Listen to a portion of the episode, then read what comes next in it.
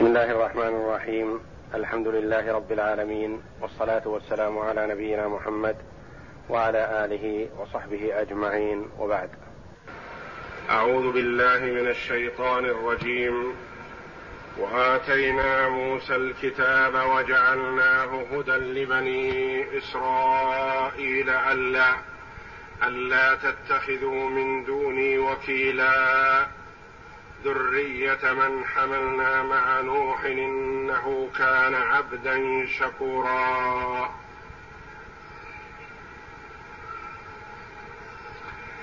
ذكر الله جل وعلا في الآية السابقة فضله ونعمته على نبينا محمد صلى الله عليه وسلم. وذكر في هذه الآية جل وعلا فضله ونعمته على موسى على نبينا وعليه أفضل الصلاة والسلام.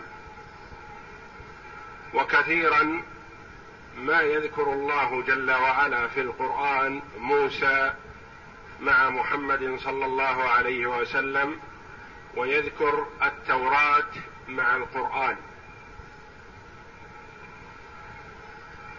لأن موسى ومحمد عليهم الصلاة والسلام كلاهما نبي الرسول ومن أولي العزم من الرسل. واولو العزم من الرسل هم خمسة.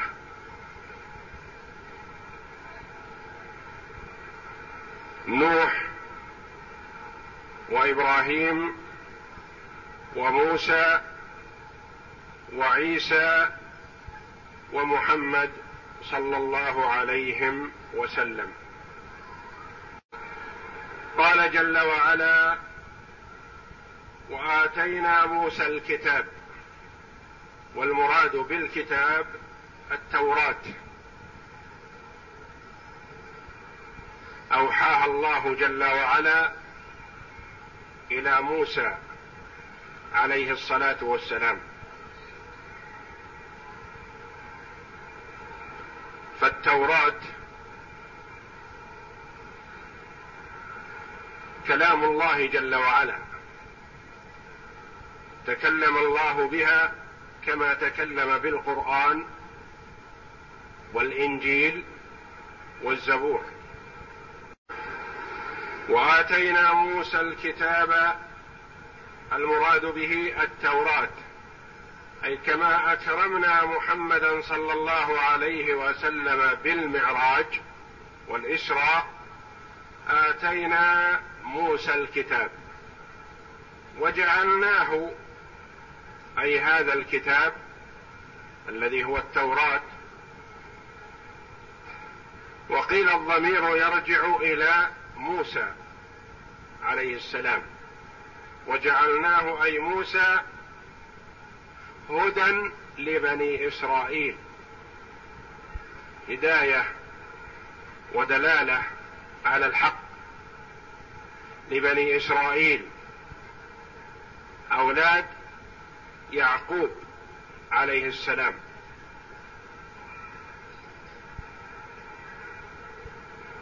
يأخذون به ويهتدون بهديه.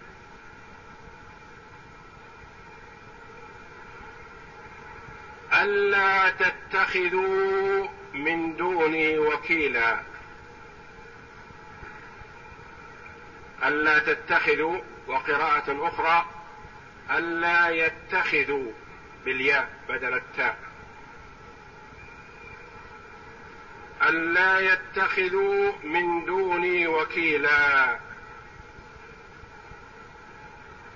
والمراد بالوكيل هنا الكفيل أو المتكل عليه أو الرب المعبود.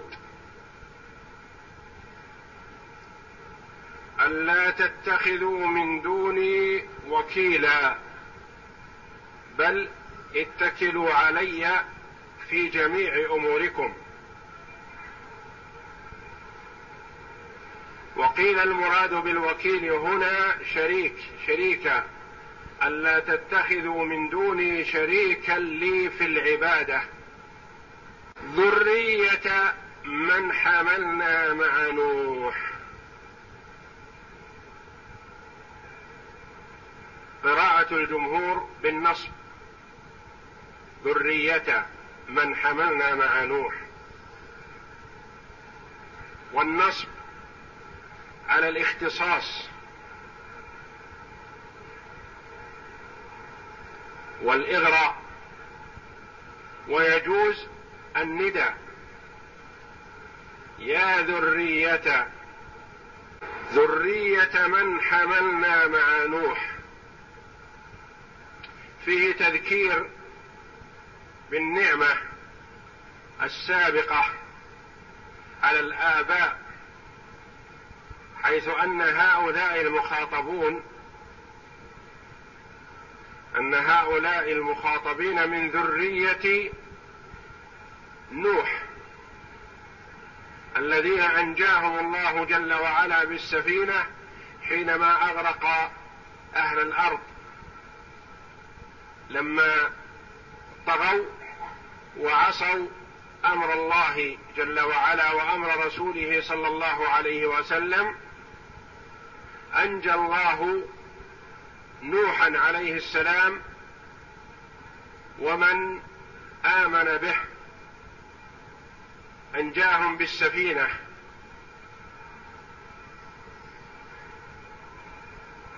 ذرية من حملنا مع نوح حملناهم في السفينة.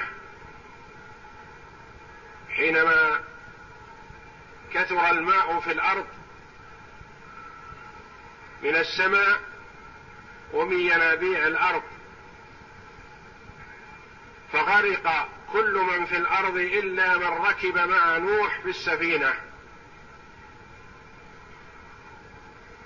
ذرية من حملنا مع نوح إنه أي نوح عليه السلام كان عبدا شكورا. ثناء على نوح عليه السلام. ونوح هو أول الرسل صلوات الله وسلامه عليهم أجمعين. وهو من أولي العزم منهم. وذكر صلى الله عليه وسلم في حديث الشفاعة أن الناس يوم القيامة في عرصات القيامة بعد آدم يفزعون إلى نوح ليشفع لهم إلى الله.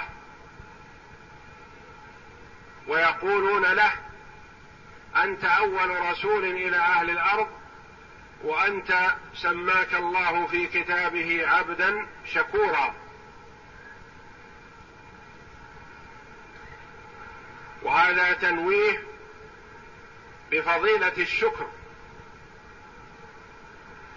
وان الله جل وعلا أثنى على نوح عليه السلام لكونه عبدا شكورا.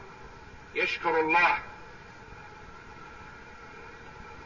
روي أنه لا يأكل طعاما ولا يشرب شرابا إلا شكر الله جل وعلا ولا يلبس لباسا إلا شكر الله عليه. فسماه الله جل وعلا عبدا شكورا.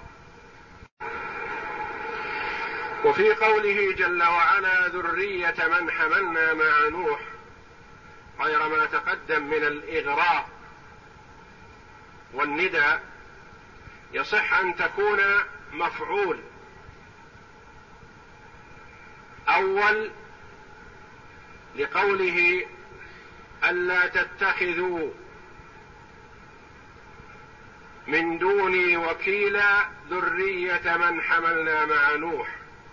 ألا تتخذوا ذرية من حملنا مع نوح معي وكيلا. لا تتخذوا ذرية من حملنا مع نوح معي وكيلا. أو من دوني وكيلا. فتكون ذرية منهي عن اتخاذها منهي عن عبادتها لأنها مخلوقة من مخلوقات الله جل وعلا.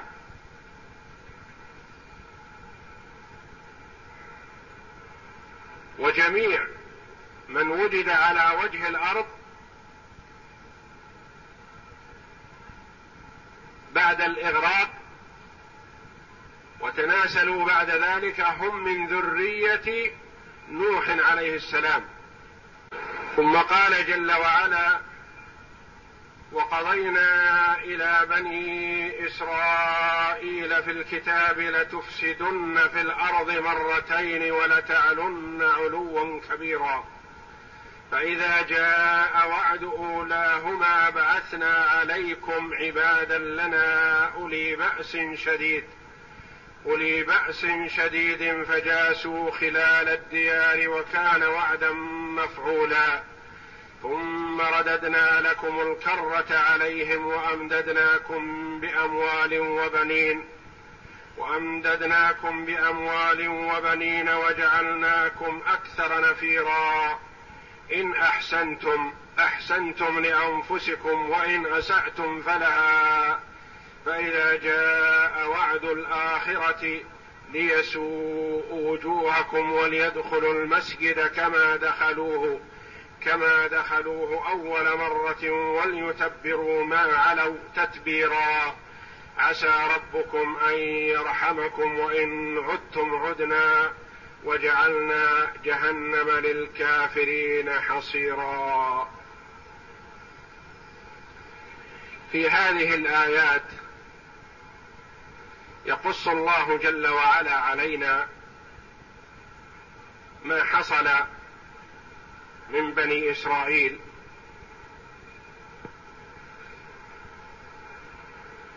وأنهم كلما أفسدوا في الأرض واتوا فيها وتركوا أمر الله جل وعلا فإن الله جل وعلا يسلط عليهم عدوا يستبيح بيضتهم ويهينهم ويقتلهم فإذا رجعوا إلى الله جل وعلا وتابوا إليه وأنابوا جعل الدولة لهم وأعلى شأنهم. فإذا ضيعوا أمر الله جل وعلا مرة ثانية سلط الله عليهم. وهكذا فالله جل وعلا يقر نعمه على عباده إذا قاموا بأمره وأطاعوا رسله وإذا عصوه جل وعلا غار. فسلط الله عليهم وانتقم منهم. وكما قال عليه الصلاة والسلام لا أحد أغير من الله. فالله جل وعلا يغار على محارمه. وإذا كفرت نعمه غار جل وعلا وسلط على الكافرين وانتقم منهم. وهذه سنة الله في خلقه. وإذ تأذن ربكم لئن شكرتم لأزيدنكم ولئن كفرتم إن عذابي لشديد. فكلما قام العباد بأمر الله أظهر الله شأنهم وأعلى سلطانهم ومكن لهم في الأرض وأدر عليهم النعم. وإذا كفروا بنعمه وعصوا رسله وخالفوا أوامره ونبذوا كتابه وراء ظهورهم سلط الله عليهم وانتقم منهم وجعلهم عبرة للمعتبرين. فإذا ندموا ورجعوا إليه وتابوا وأنابوا أعاد لهم جل وعلا ما سلب منهم. ونتأمل هذه الآيات ففيها عظة وعبرة لمن وفقه الله جل وعلا. يقول تعالى وقضينا إلى بني إسرائيل في الكتاب. قضينا بمعنى أعلمنا أو أخبرنا أو حكمنا أو أتممنا. وقيل بمعنى أوحينا ولعلها أقرب كما قال بعض المفسرين. حيث قال وقضينا إلى بني إسرائيل في الكتاب يعني أوحينا إلى بني إسرائيل في الكتاب الموحى على نبيهم لأن الوحي النازل على نبيهم نازل عليهم. والمراد بالكتاب هذا قيل التوراة وقيل اللوح المحفوظ. وأوحينا وقضينا إلى بني إسرائيل في الكتاب لتفسدن في الأرض مرتين. سيحصل الفساد منكم في الأرض مرتين. مرة يحصل بعدها الانتقام ثم الرجوع والتوبة.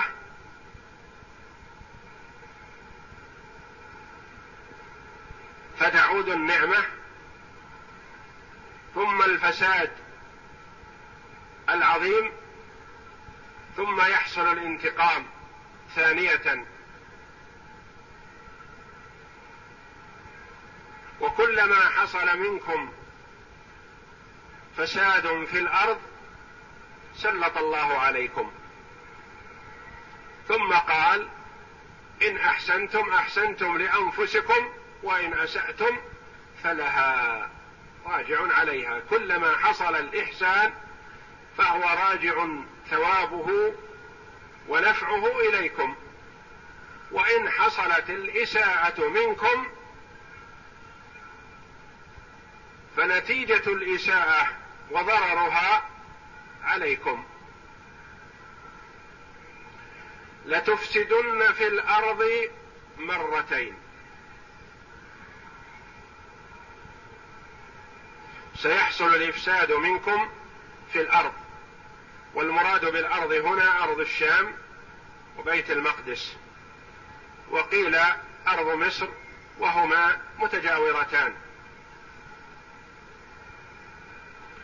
والفساد هو مخالفة أمر الله جل وعلا.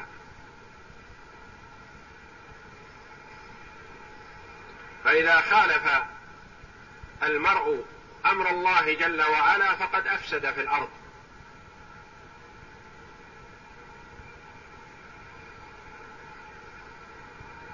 لأن المعصية في الأرض فساد فيها.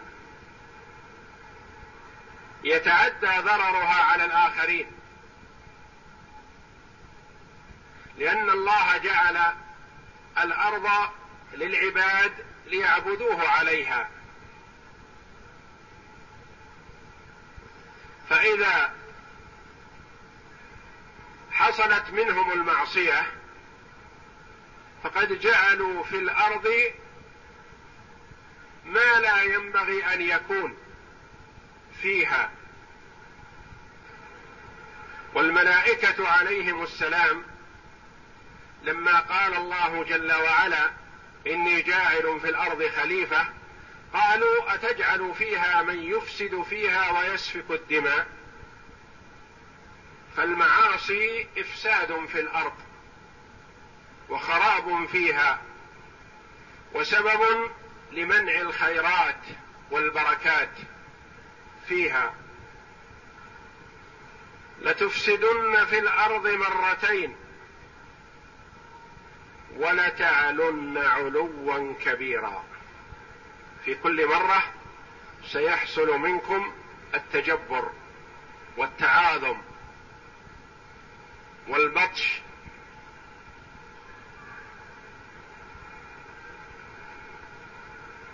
فيحصل الانتقام عقب ذلك. ولتعلن علوا كبيرا يعني لتحصل ليحصل الاستكبار عن طاعة الله جل وعلا والبغي ومجاوزة الحد. فإذا جاء وعد أولاهما وعد الأوليين منهما. المرة الأولى. بعثنا عليكم عبادا لنا أولي بأس شديد. سلط الله جل وعلا عليهم عبادا من عنده أولي قوة. مهما كانت قوة بني إسرائيل فأولئك الذين سلطهم الله جل وعلا يغلبونهم ويعلون عليهم. بعثنا عليكم عبادا لنا أولي بأس شديد. عدد وقوة ومنعه فجاسوا خلال الديار. جاسوا أخذوا في الديار ذهابا وايابا.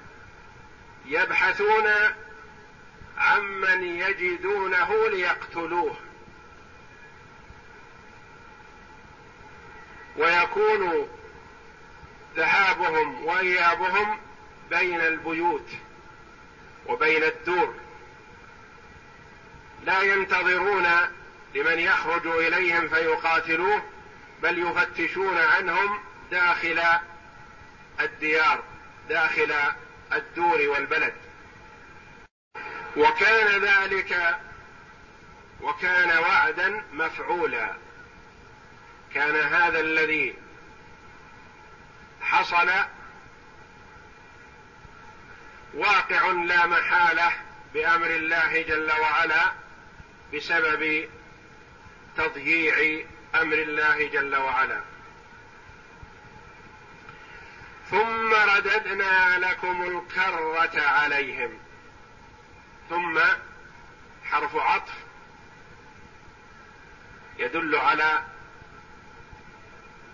تأخر ما بعده عما قبله. ثم إن بني إسرائيل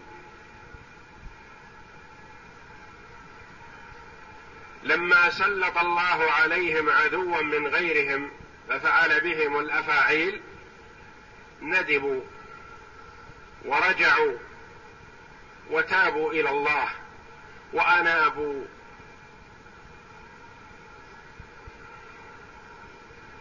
ثم الله جل وعلا يجعل الدولة لهم ويجعل الغلبة لهم بعد ذلك.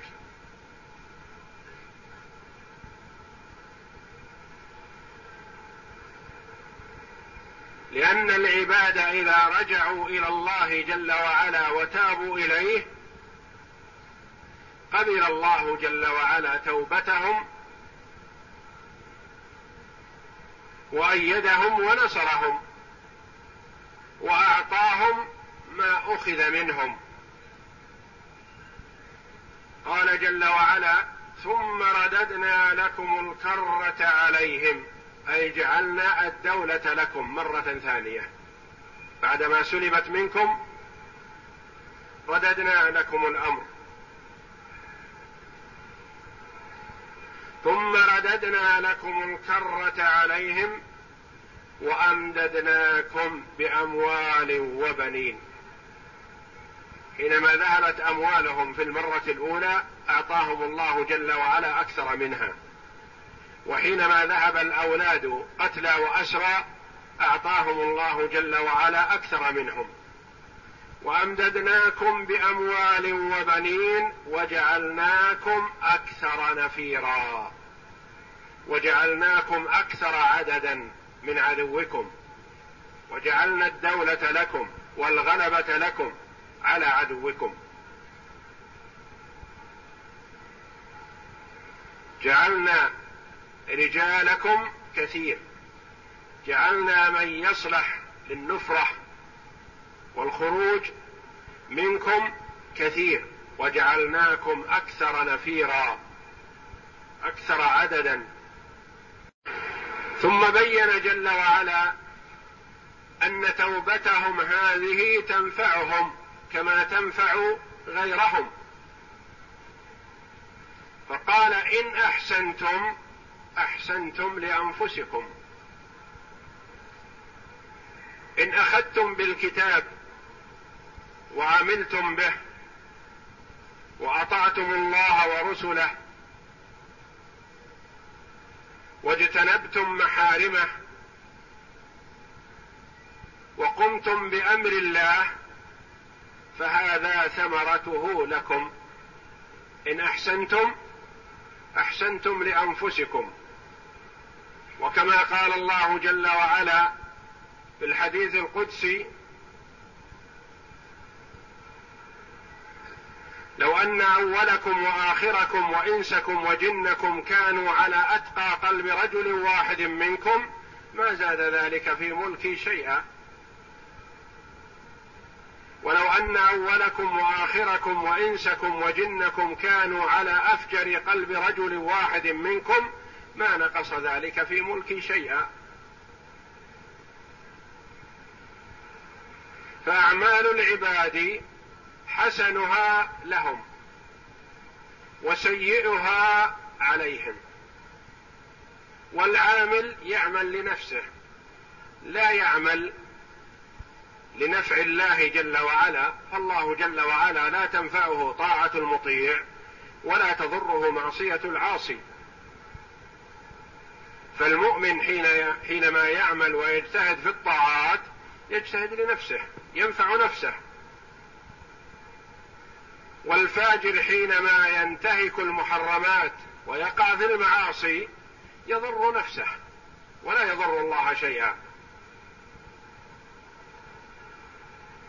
إن أحسنتم أحسنتم لأنفسكم. فثمرة عملكم لكم. إن خيرا فخير وإن شرا فشر. وإن أسأتم فلها. فالإساءة تعود عليها بالضرر وهي المتضررة أنفسكم التي تتضرر بأعمالكم السيئة. فإذا جاء وعد الآخرة وعد. زمن الإفساد الأخير الذي يحصل منكم فإذا جاء وعد الآخرة ليسوء وجوهكم. فإذا جاء وعد الإفساد الثاني جاءكم من يسوء وجوهكم. يجعل السوء والبؤس في وجوهكم بسبب القتل والسلب والسبي والأذى. وليدخلوا المسجد كما دخلوه أول مرة.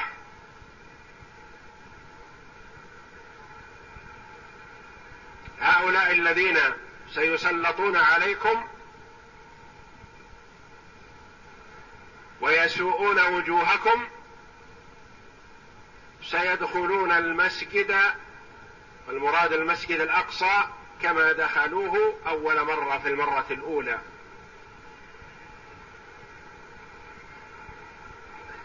وليتبروا ما علوا تتبيرا ليحطموا وليكسروا وليفتكوا بكم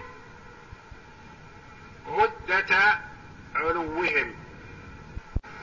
ويصح أن تكون بمعنى الذي موصولة وليتبروا الذي علوا عليه تتبيرا. ليحطموا ويكسروا ويفتكوا بمن علوا عليهم. بعد ذلك يأتي الرجوع والعودة الحسنة من بني إسرائيل فيرحمهم الله جل وعلا ويعيد الدولة لهم. عسى ربكم أن يرحمكم أي بعد هذه إذا رجعتم إليه. عسى ربكم أن يرحمكم بتوبتكم وإنابتكم. وإن عدتم عدنا. قال أهل السير عادوا. ما استمروا على توبتهم وإنابتهم وصدقهم بل عادوا. وكانت عودتهم زمن النبي صلى الله عليه وسلم لما كفروا به وهم يعرفونه أكثر مما يعرفون أبناءهم. كما قال الله جل وعلا يعرفونه كما يعرفون أبناءهم. ويقول عبد الله بن سلام رضي الله عنه اليهودي الذي أسلم والله إني لاعرف محمدا أكثر من معرفتي لابني. لأن محمدا أخبرني عنه ربي ولا مجال للشك والريب في ذلك. وابني لا أدري ماذا فعلت أمه.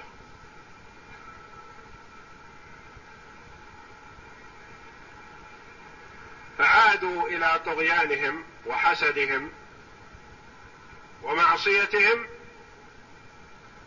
فأعاد الله عليهم الكرة والعذاب. فسلط عليهم محمدا صلى الله عليه وسلم وأصحابه. فأسروا واسترقوا من استرقوا وقتلوا من قتلوا وأجلوا من أجلوا وفرضوا الجزية على من فرضوا عليه الجزية. وصاروا أصنافا منهم من قتل ومنهم من استرق ومنهم من أجلي عن الديار ومنهم من أبقي على أن يدفع الجزية عن يد وهم صاغرون. وهذا كله بسبب معصيتهم لله جل وعلا. وإن عدتم عدنا. إن عدتم في معصيتكم وإعراضكم عدنا لكم بالجزاء والعقوبة في الدنيا وعذاب الآخرة أشد. وجعلنا جهنم في الدار الآخرة. للكافرين حصيرا حصيرا يحصرون فيها يحبسون فيها محبسا أو يحصرون فيها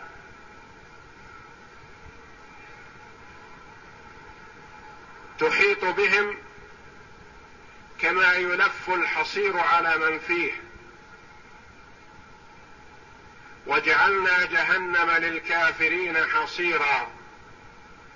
بعدما توعدهم بوعيد الدنيا بعذاب الدنيا بين أن عذاب الآخرة أشد وافظع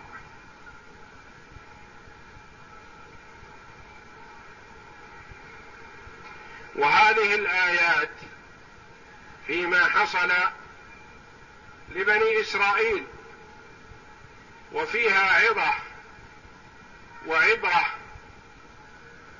لأمة محمد صلى الله عليه وسلم. فالله جل وعلا معهم ويؤيدهم بنصره وتأييده. ما قاموا بأمر الله وحكموا كتابه وسنة نبيه محمد صلى الله عليه وسلم. فإذا أعرضوا عن طاعة الله ورفضوا كتابه ونبذوه وراء ظهورهم فليس بينهم وبين الله نسب. ينتقم الله جل وعلا منهم ويسلط عليهم عدوا أو يجعل بأسهم بينهم شديد. وهذه سنة الله جل وعلا في خلقه.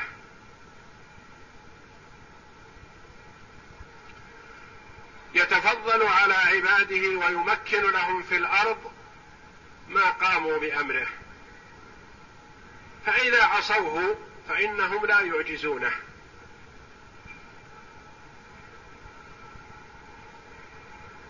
وإن أمهل جل وعلا فهو لا يهمل.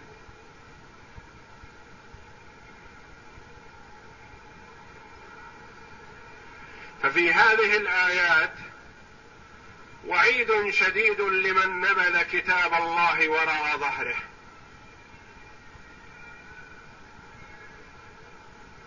ولم يأخذ بشرع الله وأخذ بالقوانين الوضعية وحكمها في عباد الله. وهي قاصرة عن الحماية كل القصور. وهي من وضع البشر. والشرع شرع الله جل وعلا.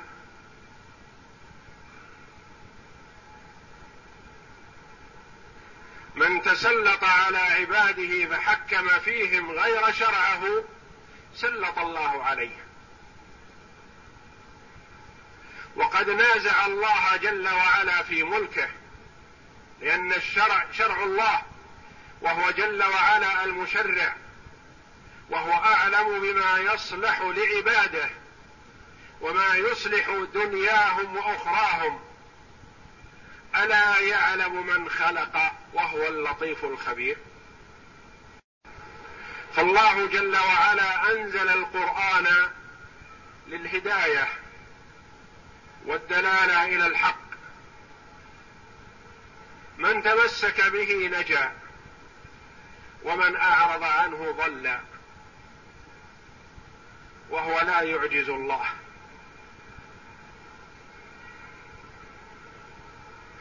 فالويل كل الويل لمن حكم غير شرع الله في عباد الله. وإن امهله الله جل وعلا في دنياه فلن يهمله. والله جل وعلا أخذ العهد على من ولاه على أمور عباده بأن يحكم فيهم بالعدل والحق يحكم فيهم بالكتاب والسنة.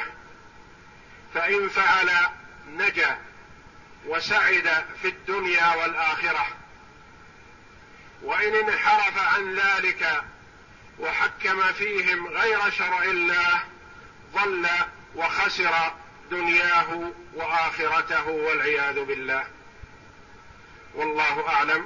وصلى الله وسلم وبارك على عبده ورسول نبينا محمد وعلى آله وصحبه أجمعين.